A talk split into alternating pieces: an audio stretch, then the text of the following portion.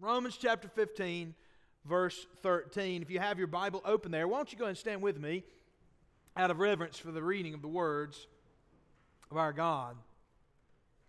Paul writes under the inspiration of the Holy Spirit in such a way that as the words on this page are being read, God Himself is speaking to us.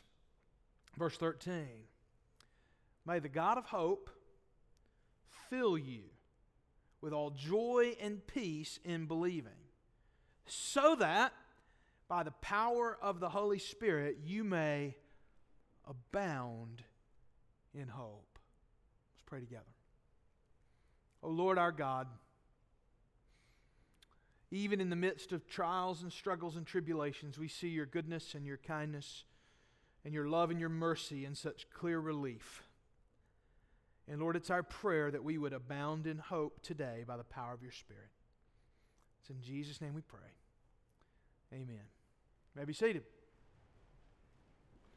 One of the things I hear from so many of you when I get to talk to you, especially during this season, is uh, you'll say to me, Now, are y'all ready for Christmas? And I say, Most of us are. And uh, three of us in particular are very ready for Christmas.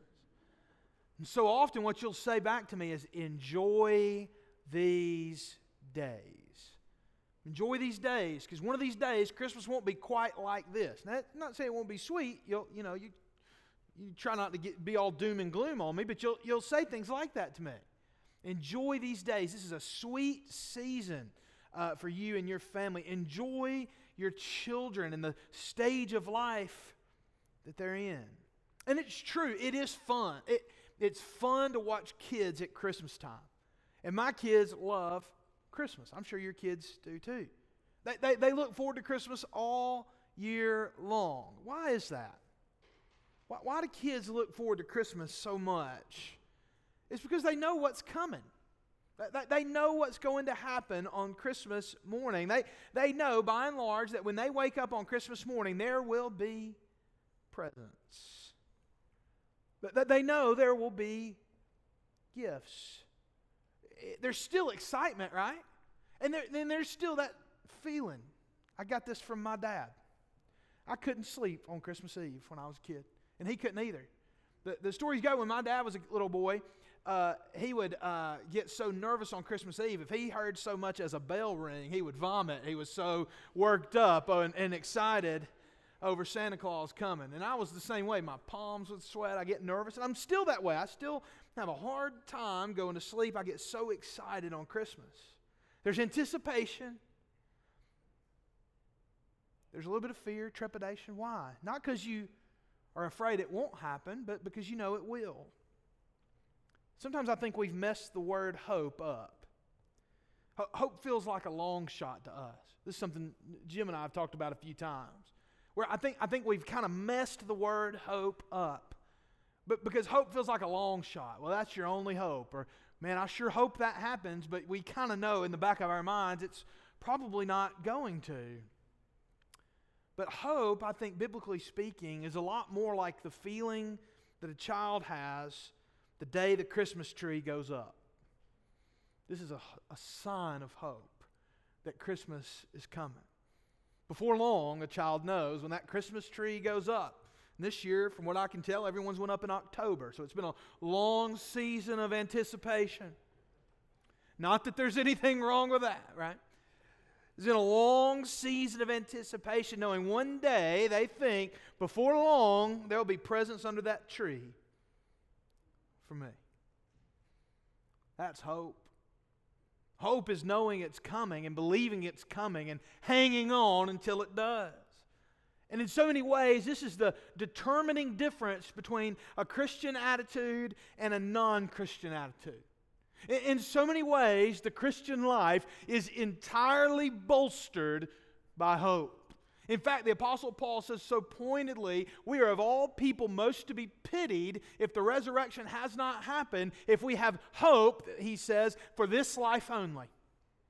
Eh, this means then that what Christianity does to a person is it says your whole life is foolish if you don't actually have hope that Jesus is going to make all things right.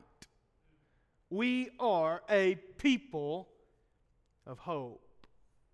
We look forward with surety, with assurance to what the Lord will do. We know things will get better. We are hopeful people. And this morning, I want to I want to show you three truths in a year when we could use some hope, right? Eh, in a year when we have so often felt hopeless. In a year when we have so often felt the keenness of the struggles of the day.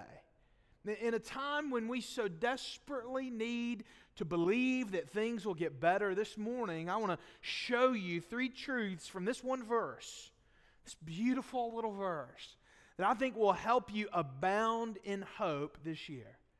And so, as we finish up Advent, as we're near finishing up the year, as we look forward to talking about prayer next week, this morning I want to talk about hope. I want to point you to biblical hope. Here's the first point this morning three points to help you abound in hope. Here, here's the first truth that I, I want you to just work into your heart today it's this hope is God centered. Hope is God centered. Notice this first phrase in verse 13. May the God of hope fill you with all joy. Now, I want you to know something about God. God doesn't hope. God doesn't need to hope. You, you need to hope because you don't know what's coming. God doesn't have to hope because he knows what he's going to do. God is totally sovereign, he's over all things. All things find their yes and amen in him. There has never been in the history of God's existence, that is, for eternity past and off into eternity future, there will never be a single moment where God is in doubt, where God doesn't know, where God isn't in control. And so, what does it mean then, if that's the case, for God to be, as the Bible says, the God of hope? What, what, what, does it mean for God to be the God of hope if God doesn't need to hope? You might think that, that God is the source of hope. Like, so for example, when we say God is a God of love, what are we really saying when we say that? God is the God of love. We're saying God is the source of all love. And so we love because He first loved us. God is the supreme example of what it means to be loving. God is love, the Apostle John tells us in the book of First John. God is all loving. He is infinite in His love, He is perfect in His love. There's no limit to God's love. And yet, we see that God is the God of hope. And God is the God of hope precisely because He doesn't need it. Uh, God is the God of hope precisely because God doesn't hope. In other words, we can hope in God because God doesn't have to worry about the future. God doesn't have to think through and wonder whether or not things will go His way off into the distance. God doesn't have to hope, and that's precisely why He is the God of hope, because you can look to God when you need hope, and you can be reminded when I'm in control of nothing, when I'm holding on with white knuckles onto anything, God is God. God is in control. God is over the past, the present, and the future. And so when you feel hopeless, what I want you to do is think about God. Think about God. I went to seminary several years ago, and I can remember what people would say to me. You probably know this, Cole, when I was getting ready to go to seminary. So, what are you going up there to cemetery for? What do you need all this theology for? Where I'm from, I'd hear people talk about preachers in certain ways. And they would say, He's the best preacher I've ever heard. He never, I don't even think he's ever even brought a single note into the pulpit. Everything he says is right from the heart. And I don't think there's anything wrong with that sort of preaching necessarily, so long as you've got something in your heart to preach. I might like to see somebody use their brain from time to time in the pulpit, but I understand. I understand. I get what people mean when they say that. But there is an allergy that many of us have, and sometimes it's justified, right? To this little word, theology this study of God, this thought of who God is. And so our seminaries get this sort of reputation, or any sort of institutions of learning about God start to get this sort of reputation where it's become a sort of cul de sac where people are so inwardly focused and focused on learning and so puffed up with knowledge that they're no good in the world. And I've met folks who might as well have gone to cemetery. I understand that. But what a disservice we do.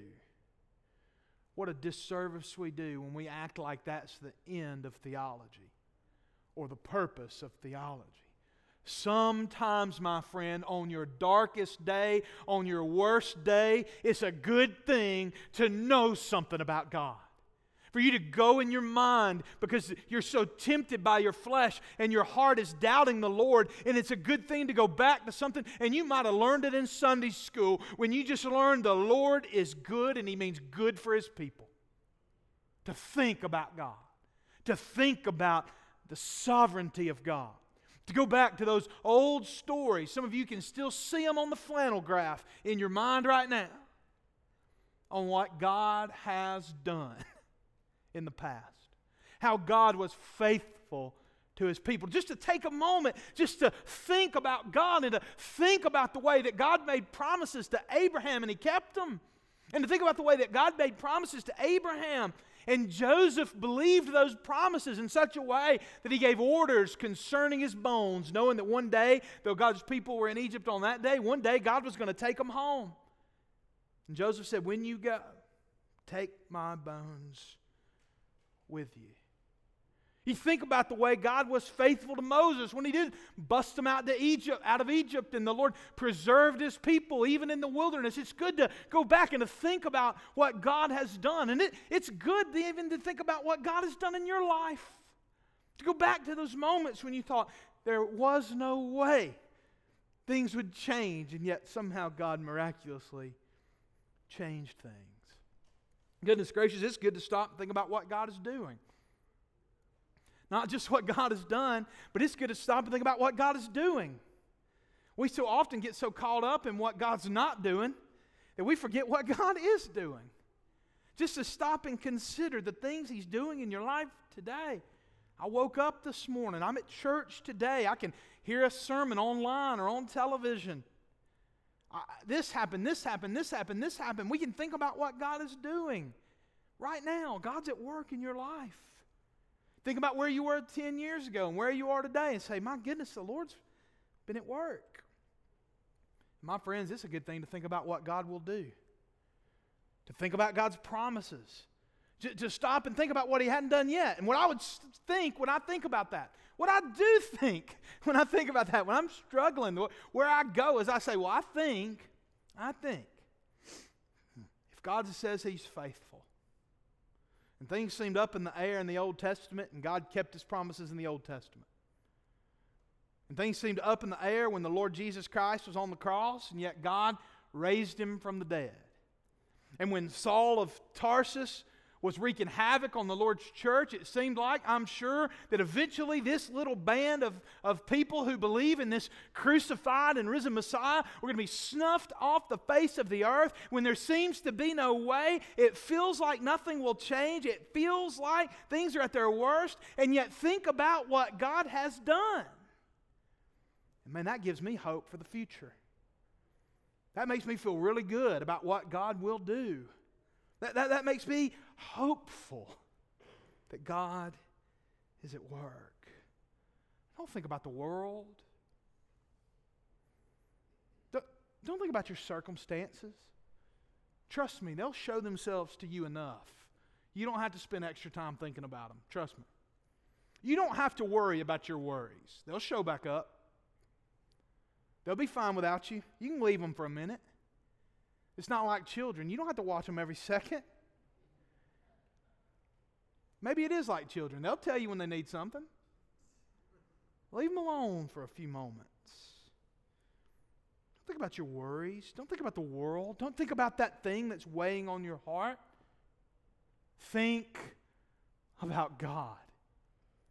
Hope is God centered.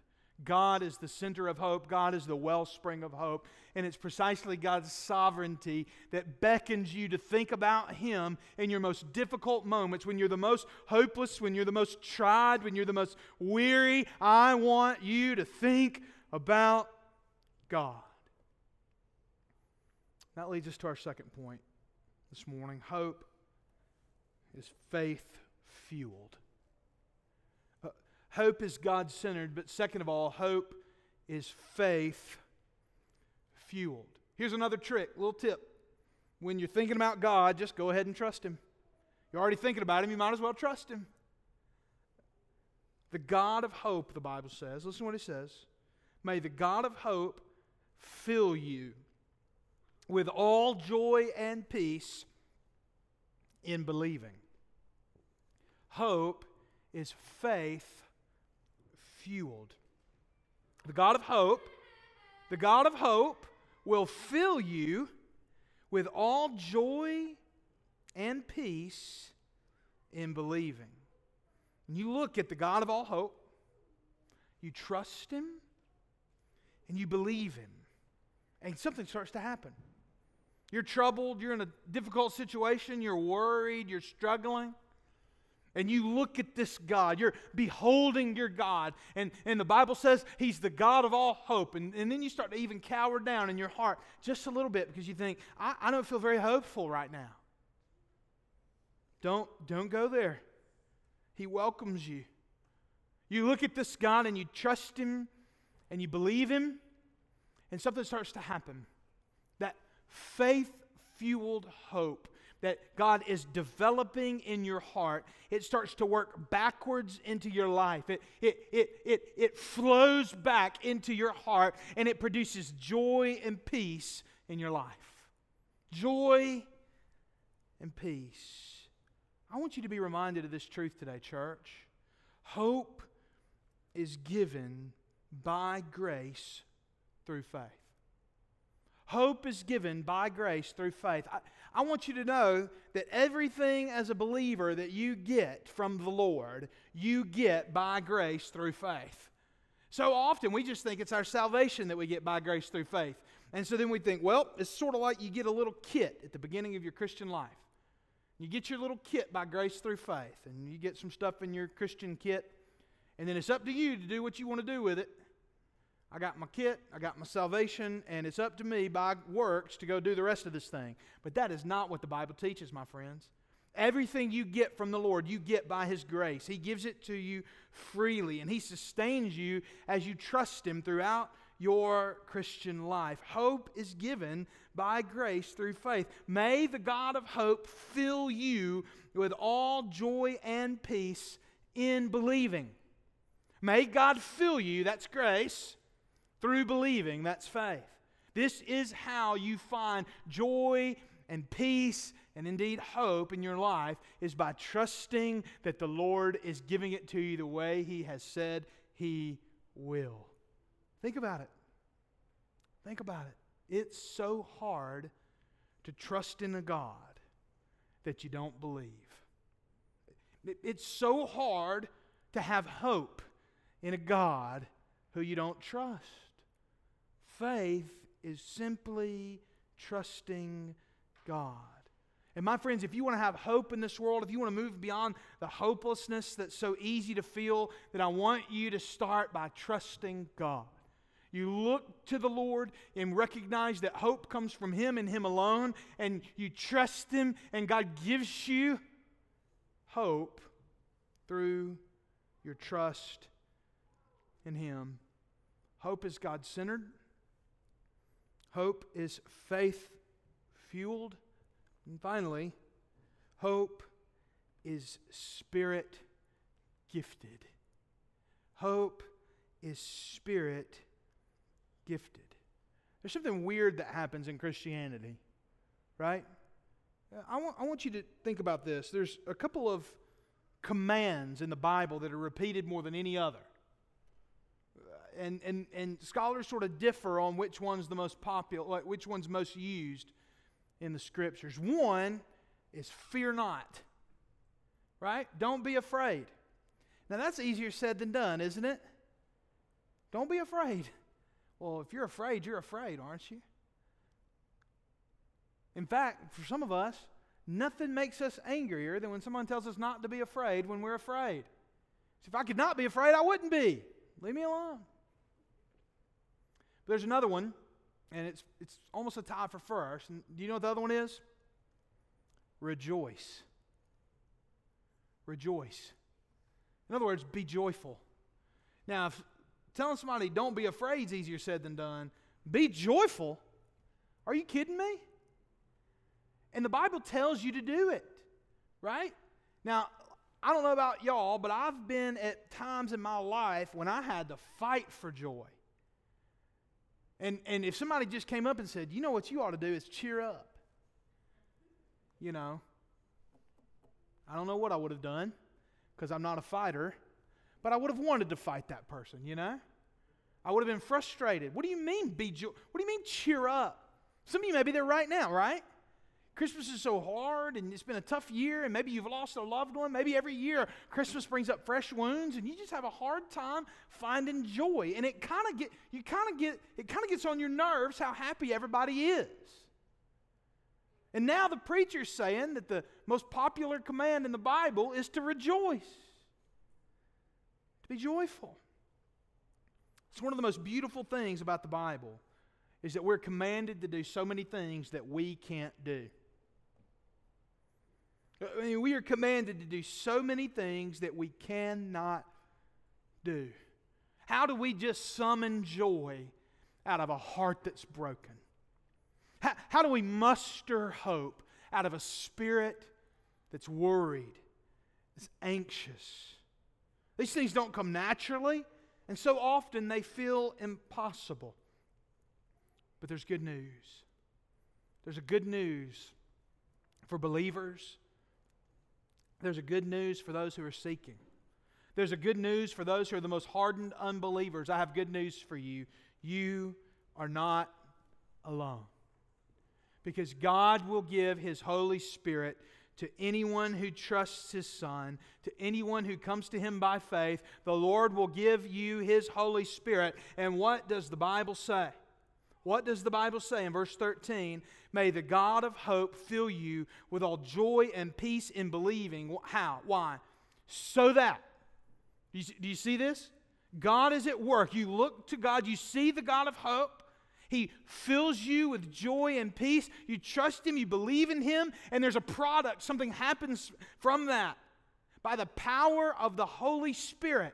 In other words, through what's happening in your mind and what's happening in your heart, through the trust that you're putting in the Lord, from what you know about God, the Holy Spirit takes those truths and He works in your heart, and supernaturally, by a work of God, you begin to abound in hope, even when things seem hopeless. You're filled with joy, even when things seem joyless. My friends, God is not commanding you to do something that He won't help you with. He gives you His Holy Spirit so that you can abound in hope by His power. And there's a word here for those of us who are doing just fine. Some of you are believers, and you say, I'm going to be honest, I've had a great year. I'm not saying I don't feel bad about all the things that have happened out there in the world. I'm not I'm not saying that, but I'm just saying my family's done great this year. We've had more time together. My business happens to have done well, or I've had the same income. Good things have happened. We're doing just fine. Or you might say, I've had a tough year, but I am overwhelmed with joy. I'm glad. I'm doing okay. Those of you who are hopeful and encouraged and joyful, don't think for a moment that that came from your flesh. Don't think for a moment that your joy or hope comes from the stuff you have or from the life you live. If you are a Christian in this room today who feels hopeful and joyful, it is because the Holy Spirit has worked those things out in your heart. I don't want you to miss that. We, we then have empathy and patience with those who are struggling. Sometimes I'll talk to believers and they say, I just don't understand what the issue is with this person or that person. It feels like they just can't quite get it together. And so often what they're doing is forgetting the way that God in His grace has put them where they are. It doesn't come naturally to you either. You might think it does, but just for one reason or another, by God's grace and by the power of His Spirit, He's given you joy. He's given you satisfaction. He's made you hopeful, but not everyone has that luxury. Some people still struggle. Be patient with those who are still waiting to be made hopeful by the Lord. You know, this morning you may be down, though. You may be hopeless. You may be anxious. You may be riddled with worry. And Christmas may feel like a sense of dread for you. You may be joyful. I, I know many of us are, but not all of us are. Some of us are struggling. Preacher, you say, I can't do this on my own. I, I just can't do this by myself. You sweet saint, take heart. Take heart. Look at God. Trust Him. And remember that God has given you His Spirit, who is fully capable of breathing hope into even the most troubled heart. Remember what you believe that God sent His very own Son into the world to die a sinner's death on your behalf. His blood was shed for you, and God raised Him from the dead. And the Bible promises us that despite our sin, we will not meet the cross of Christ in the way that He met the cross of Christ. We are not destined for wrath, but instead we are welcomed as sons on behalf behalf of the Lord Jesus Christ, who is the very Son of God. You are welcomed into the family of God. And the Bible teaches us that no matter how bad things get, no matter how south things go, even if we lose our very lives, our hope is in the God who can take lives up again. Hope is God centered, hope is faith fueled, and hope is spirit gifted. And the very same spirit who woke the Lord Jesus from the dead on Easter morning is right there with you at this moment, telling you, reminding you, speaking to you, producing in you abounding hope. Abounding hope.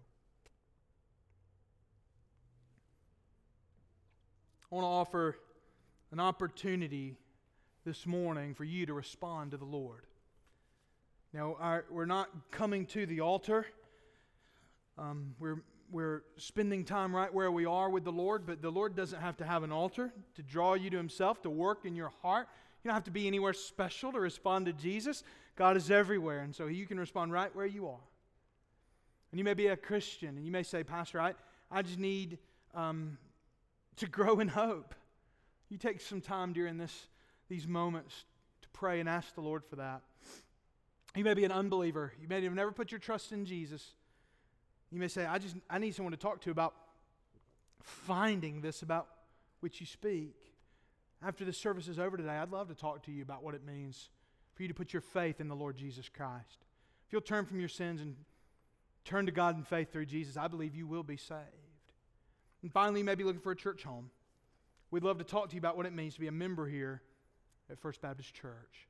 After this prayer, I want you to do business with the Lord right where you are. Let's pray together. Oh Lord our God, we thank you for Jesus. We thank you for his gospel. And God, we thank you for this opportunity we have to gather with your people in your name. And Lord, we pray you would work in our hearts during this time. It's in Jesus' name we pray. Amen.